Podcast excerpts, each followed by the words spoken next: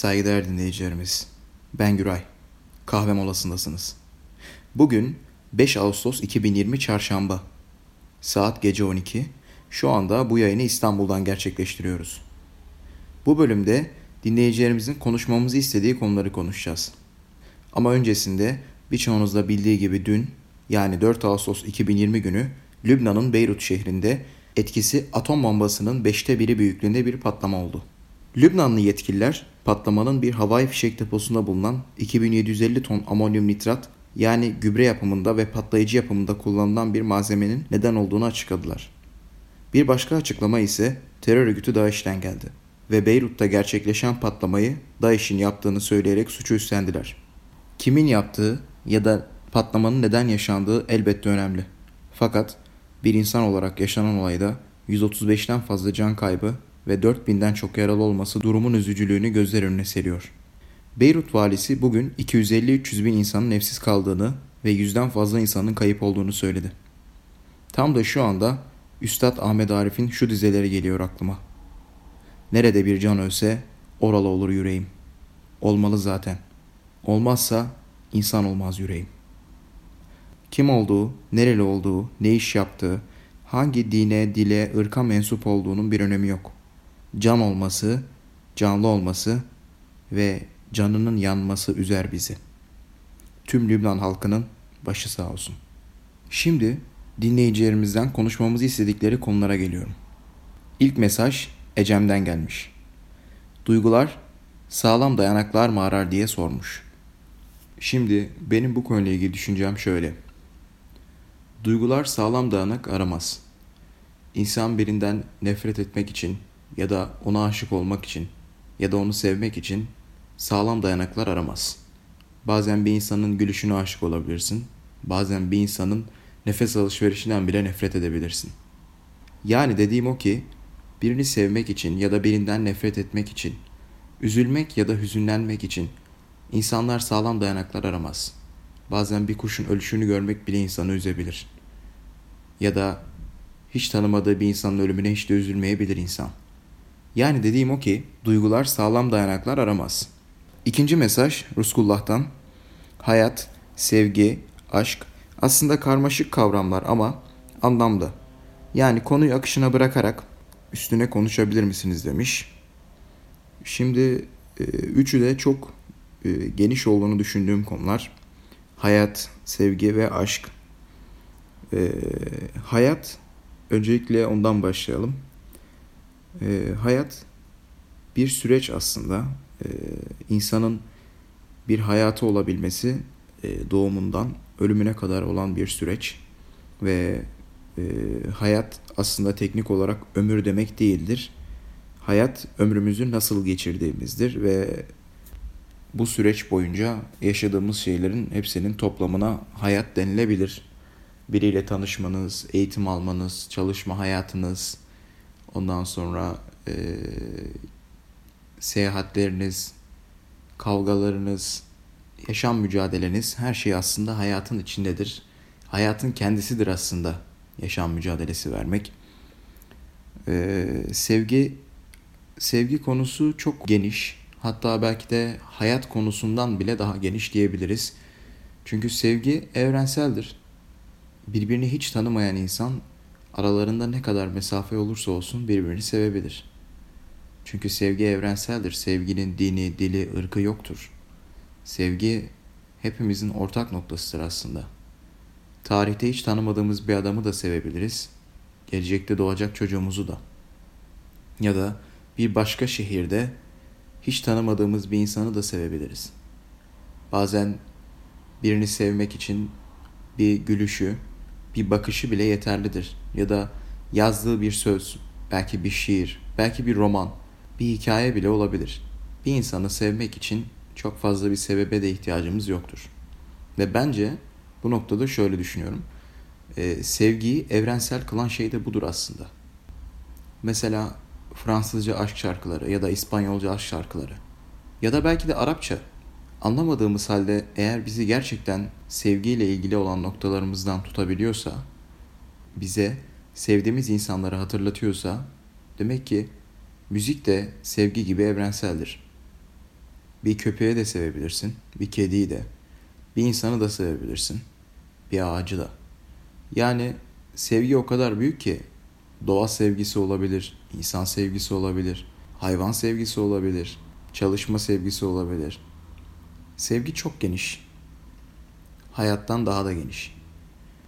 Aşk ise sevginin bir boyutudur aslında. Aşk sevgiliye duyulan sevginin en yoğun hali olabilir. Hatta belki de aşk sevgiye en yakın ve aynı zamanda nefrete en yakın duygudur. Çünkü aşk da nefret de büyük bir özveriyle beslenir aslında. İnsan birinden nefret ederken de çok yoğun yaşar bu duyguyu. Birine aşık olunca da. Sevgi ikisinin ortasındadır aslında. Birini ya seversiniz, aşık olursunuz ya da birini sevmezsiniz ve zamanla nefret edebilirsiniz. Aşk ve nefret sevgi duygusunun çok yoğun ya da aşırı az yaşanmasıyla alakalıdır. Yani düşündüğümüz zaman evet e, komplike konular aslında ama insan hayatının içindeler ve aslında sevgi ve aşk da hayatın bir parçasıdır diyebiliriz. Her ne kadar sevgi hayattan bile geniş olsa da hayatın bir parçasıdır aslında. İnsan sevgisiz yaşayamaz. Ne birilerini sevmeden yaşayabilir ne de sevilmeden yaşayabilir. En temel ihtiyaçlarımızdan birisi olduğunu düşünüyorum açıkçası sevginin. Aşk o kadar temel değil aslında. Yani zorunda olduğumuz bir duygu değil.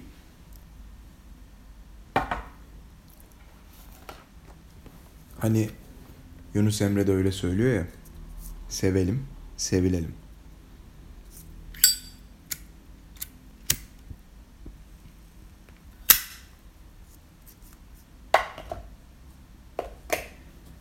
Bu programda yalnızım. İstanbul'da kendi evimdeyim. Kendime bir kahve yaptım. Ondan sonra sigaramı da yaktım. Yalnız başıma evimde oturuyorum. Güzel bir program olması için biraz kafa dinledim. Biraz kendimi dinlendirdim. Ve biraz kitap okudum. Özellikle bu konuşacağım konular üzerine biraz e, sosyolojik ve psikolojik kitaplardan yardım da aldım diyebilirim. Üçüncü mesaj Okan'dan. Hayatınızdaki zorlukları lanet olarak düşünmeyin. Akıllı birinin bundan öğreneceği çok şey vardır sözü üstüne tartışırsanız sevinirim demiş. Ee, yani bu konuya ben de katılıyorum açıkçası. Ee, yani şöyle söyleyeyim. Hayatımızdaki zorlukları e, dediği gibi bir lanet ya da bir kötülük olarak görmektense onların üstüne yürümek, yaşadığımız zorluklardan ders çıkarmak, güçlenmek e, daha bir mantıklı geliyor. Yani sonuçta hani bir olay düşünelim mesela örneğin e, hayatınızda yaşadığınız bir zorluktan bahsedelim. Mesela babanızı kaybetmeniz ya da annenizi kaybetmeniz. Evet çok zor bir olay.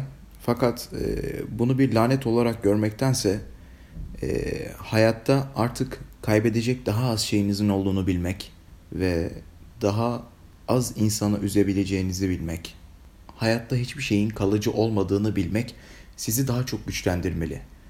Yani bir yakınınızı kaybetmenizin dahi sizlere öğreteceği birçok şey olmalı.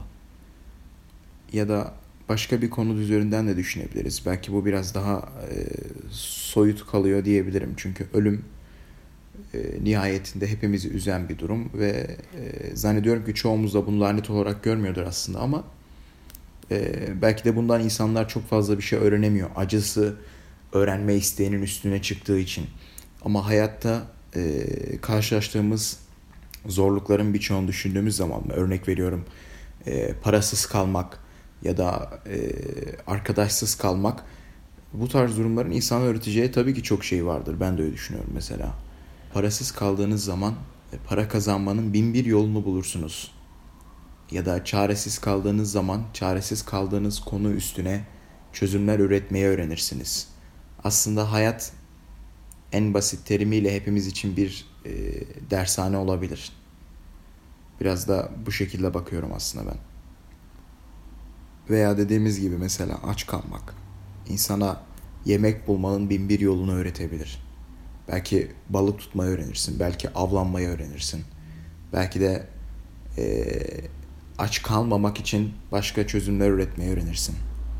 Yani hayat aslında hepimizin e, ders aldığı ya da alması gerektiği bir dershane, bir okul olabilir. Hayat öğreticiliğiyle meşhur olmalı bence zorluğuyla değil. Şimdi dördüncü mesaj Raşit'ten. Hayata dair tavsiyelerin ve eğer varsa öğretici anlarından bir ya da birkaç tane anlatabilir misin? Demiş. Şimdi e, öncelikle Raşit ve diğer e, saygıdeğer dinleyicilerimiz yani hayata dair tavsiye verecek kadar e, tecrübe sahibi olduğumu ya da o kadar çok yaşlı olduğumu düşünmüyorum. Ama yine de hem e, soruyu soran Raşit arkadaşımızı kırmamak adına ve e, hayatta edindiğim bazı kendi yaşımca edinilebilecek tecrübelerden bahsedebilirim. Belki genç arkadaşlarımıza e, yol gösterici yani yol gösterici demeyelim de o biraz ağır kaçar ama belki yol gösterebilecek e, rehber yardımcısı niteliğinde e, olabilir diye düşünüyorum. Daha sonra da bir düşüneyim öğretici anlarım varsa onlardan da e, anlatırım. Şimdi kaç yaşında olduğumuz e, tecrübe edilmek için elbette çok önemli.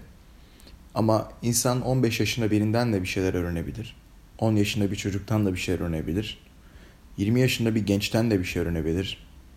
30 yaşında büyük birisinden de bir şey öğrenebilir ya da 50 yaşındaki insanlardan da bir şey öğrenebilir. Ee, bir şeyleri insanlara aktarabilmek için evet yaş da önemli bir faktör fakat yaştan çok yaşanılan şeylerin e, fazlalığı olduğunu düşünüyorum. Yani 50 yaşında bir adam belki hayatı boyunca marangozluk yapmamıştır ve size marangozlukla ilgili bir tecrübeyi aktaramaz. Ama 15 yaşında bir çocuk 3 yıldır 4 yıldır marangozun yanında çalışıyordur ve artık çıraktır.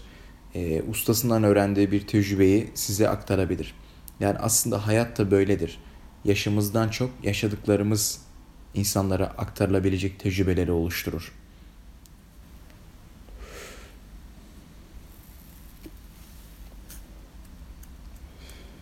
Şimdi sözü çok uzatmadan gelirsek benim verebileceğim hayata dair tavsiyeler neler olabilir? Ee, hayatta ne olursa olsun üzülün ama kendinizi yıpratacak kadar üzülmeyin arkadaşlar. Kendinizi yıpratacak kadar üzülmeyin. Hayat e, düşündüğümüz kadar bence uzun değil. Ben çocukluğumu dün gibi hatırlıyorum ya da örnek vereyim işte lise 1'e başladığım günü dün gibi hatırlıyorum ve bugün üniversite 2. sınıfa geçmişim. Yani o kadar hızlı geçiyor ki zaman. Hatta e, geçenlerde de bununla ilgili bir yerde bir sohbetimiz olduğu zaman şöyle söylemiştim. İnsan ömrü göz açıp kapayıncaya kadar. Yani üzülmek için, e, kendinizi yıpratmak için çok az bir vakit bu. Dünyada bin sene yaşayacak olsak evet üzülün, hüzünlenin, kaybettiğiniz her şey için yıllarca pişmanlık yaşayın. Ama insan ömrü zaten e, çoğu zaman 60-70 yıl olmakla beraber bazen 100 yıl ya da daha fazlası ama genelde 60-70 yıl ve e, hatta bununla da ilgili e, şöyle de bir yazdığım bir dörtlük vardı. Ölüm hep bize uzak bir ülke gibi geliyor. Belki yanı başımızdaki sokak, belki üstüne bastığımız kaldırım taşı, belki de ölüm şah damarımızdan da yakın. Yani insan ne zaman öleceğini bilmiyor. O yüzden de e, bir şeye üzülün ama kendinizi yıpratacak kadar değil. Ne olursa olsun bu. Bir yakınınızı kaybetmek olabilir, e, üniversiteyi kazanamamak olabilir. Ya da e, babanız iflas etmiş olabilir. Ya da belki siz kendi mal varlığınızı kaybetmiş olabilirsiniz. Bir yerde paranızı kaybetmiş olabilirsiniz. Cüzdanınızı çaldırmış olabilirsiniz. Yani ne bileyim işte aklınıza hangi e, durum geliyorsa üzülün ama kendinizi yıpratacak kadar değil. Çünkü üzülmek de yani Atol Behramoğlu'nun dediği gibi acılar da mutluluklar gibi insanı olgunlaştırır. Bu vereceğim tavsiyelerden e, ilki olabilir. İkincisi zamanınızı çok iyi değerlendirin. Ee, ben hala bunu yapamıyorum açıkçası ama yapmak için elimden gelen e, birçok şeyi de yapmaya çalışıyorum. Yani zamanımı iyi değerlendirebilmek için imkanlarımı zorluyorum. Daha kendime yararlı olduğunu düşündüğüm şeylerle ilgileniyorum. Vaktimi daha iyi değerlendiriyorum. Çünkü hani bir söz var belki duymuşsunuzdur. Para mutluluğu satın alamaz fakat para zamanı satın alır ve zaman da mutlu olmak için istediğiniz şeyleri yapmanıza imkan tanır. Dolayısıyla e, zaman paradan daha kıymetlidir aslında. Ne kadar çok zamanınız varsa o kadar çok zenginsinizdir ve biz bu dünyada ne kadar zamanımız olduğunu bilmiyoruz. Dolayısıyla hiç kimsenin zenginliği tam olarak belli değil. Zamanı iyi değerlendirmek e, çok önemli. Yani aslında hepimizin ya da şöyle söyleyeyim birçoğumuzun ortak noktası zamanımızı iyi değerlendirememek. Belki faydalı şeylerle de doldursak bile zamanımızı ama yerinde ve zamanında terimine uymuyor aslında. Evet belki bir şeyler öğrenmek için zamanınızdır ama öncelikleriniz olduğu için aslında doğru şey yapmıyor da olabilirsiniz. Örnek veriyorum üniversite sınavına hazırlanırken aynı zamanda da işte e, o kadar çok kitap okuyorsunuz ki üniversite sınavına hazırlanacak e, zamanınızdan çalıyorsunuz. Evet yaptığınız şey faydalı. Evet zamanınız boşa gitmiyor. Ama üniversite sınavı daha öncelikli olmanız gereken bir konu olduğu için kitap okuyor olmanız zamanınızı iyi değerlendirdiğiniz anlamına gelmiyor. Bir insanın zamanını iyi değerlendirmesi, dün yaşadığı şeylerin çoğunu unutması, yarını umutla beklemesi ve bugününü en iyi şekilde değerlendirmesidir. Çünkü dün çoktan gitti, yarının geleceği belli değil. O halde gün bugündür. Yani bugününüzü iyi değerlendirin. Bugün ne yapmanız gerekiyorsa önce onu yapın. Arda kalan vaktinizde belki uykunuzdan kısarak, belki televizyon izlemenizden kısarak, belki arkadaşlarınızla vakit geçirmekten kısarak kendinize faydalı olabileceğiniz şeyleri yapın. Çünkü tecrübe bu hayatta edinilmesi en pahalı şeylerden birisidir. İkinci tavsiyem budur. Zamanınızı iyi değerlendirin. Üçüncü tavsiyem de e, son olsun. Zaten aşırı fazla da böyle tavsiye verecek e, konumda olduğumu da düşünmediğim için yani insanlar şey düşünmesin. Orada oturup ahkam mı kesiyor diye düşünmesin. E, sağlığınıza dikkat edin. Sağlıklı olmak için ne yapmanız gerekiyorsa onu yapın. Merdiven çıkmanız gerekiyorsa onu çıkın. Yürümeniz gerekiyorsa yürüyün. Fitness yapmanız gerekiyorsa fitnessle uğraşın. Yüzmeniz gerekiyorsa yüzün. Mümkünse hepsiyle uğraşın. Ee, tabii ki zamanınızı iyi değerlendirerek e, sağlıklı olmak için sağlıklı beslenin, düzenli uyuyun. Çünkü sağlık hayatta zamandan, tecrübeden ve paradan daha kıymetli bir şeydir. Ee, ne kadar tecrübeli, ne kadar zengin ya da ne kadar zamanınız çok olursa olsun sağlıksız bir hayat asla sizi mutlu etmeyecektir. Ve e, bazen biliyorsunuz bazı hastalıkların tedavisi parayla da olmuyor. E, zamanla da geçmiyor. Dolayısıyla önemli olan hasta olmadan önce sağlıklıyken bunlara dikkat etmek. E, sağlıklı kalmayı bilmek. Hasta olduktan sonra e, tedavi bazen edilebiliyor, bazen edilemiyor. Ya da hayat konforunuzu düşürüyor. Önemli olan hastalanmanın önüne geçmek. Ki özellikle de şu e, bugünlerde yani ülkemiz ve bütün dünya pandemi süreciyle mücadele ederken önemli olan şey virüse yakalandıktan sonra nasıl tedavi olacağınız değil. Önemli olan bu virüse yakalanmamak. Ee, ve biliyorsunuz şu anda dünyada birçok profesör de şundan bahsediyor. Bu virüse yakalandıktan sonra evet e, tedavisi şu an bulunmadı. İlaçlarla destek vererek e, hastalığın semptomlarını bastırılıyor e, ve tedavi sürecinde yaşam konforunuzu hasta birine göre daha iyi yükseltilmiş halde yaşıyorsunuz. Ama tam olarak bir tedavisi yok. Herkes bu hastalığı yenemiyor ve yakalanan insanların da %90'ında e, hayat boyu taşıyacağı bir hasar oluşmuş vücutlarında. Dolayısıyla önemli olan şey hastalığa yakalanmamak. Hani şey diyor ya Doktor Fahrettin Koca. Bu hastalıkla ilgili elimizde büyük bir koz var. Yakalanmamak. Hakikaten öyle. Yakalanmadan bu süreci tamamlayabilmeniz e, dileğiyle. Üçüncü tavsiyem budur. Sağlıklı kalmak için elinizden ne geliyorsa yapın.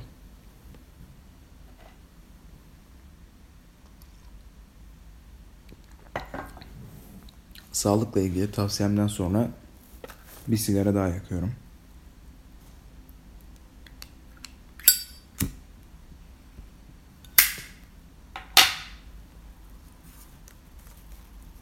Şimdi Raşit'in bir sorusu daha vardı.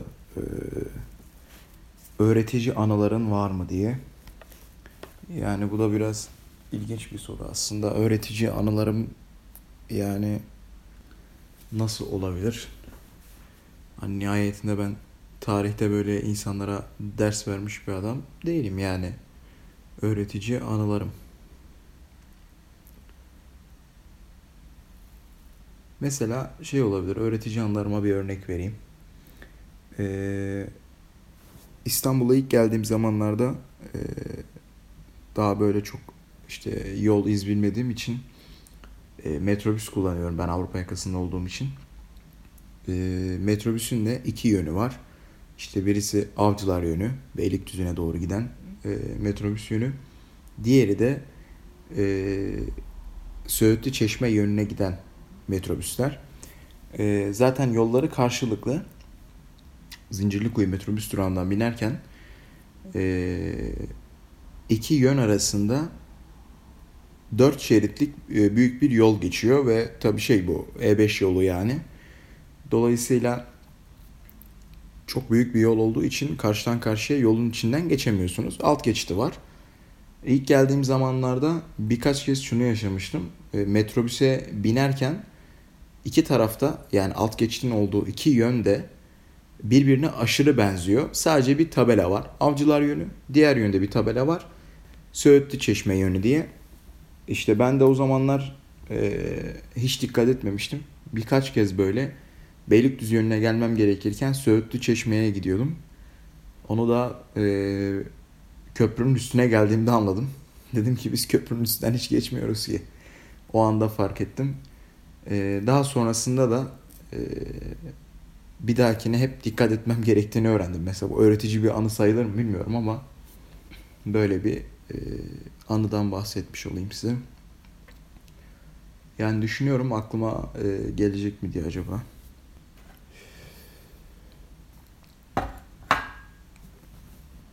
Epeydir bir düşünüyorum ama öğretici bir anı bulamadım.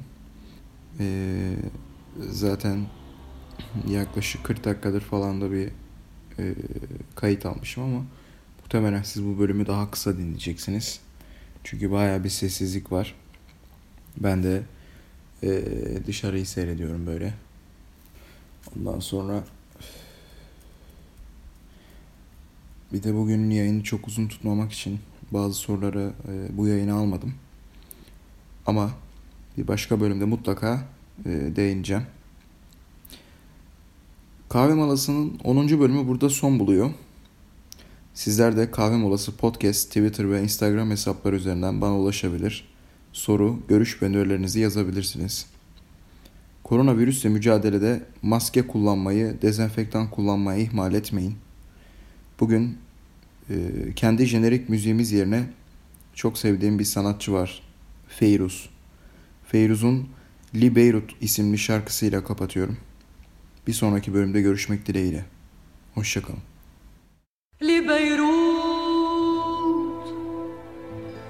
min kalbi selamun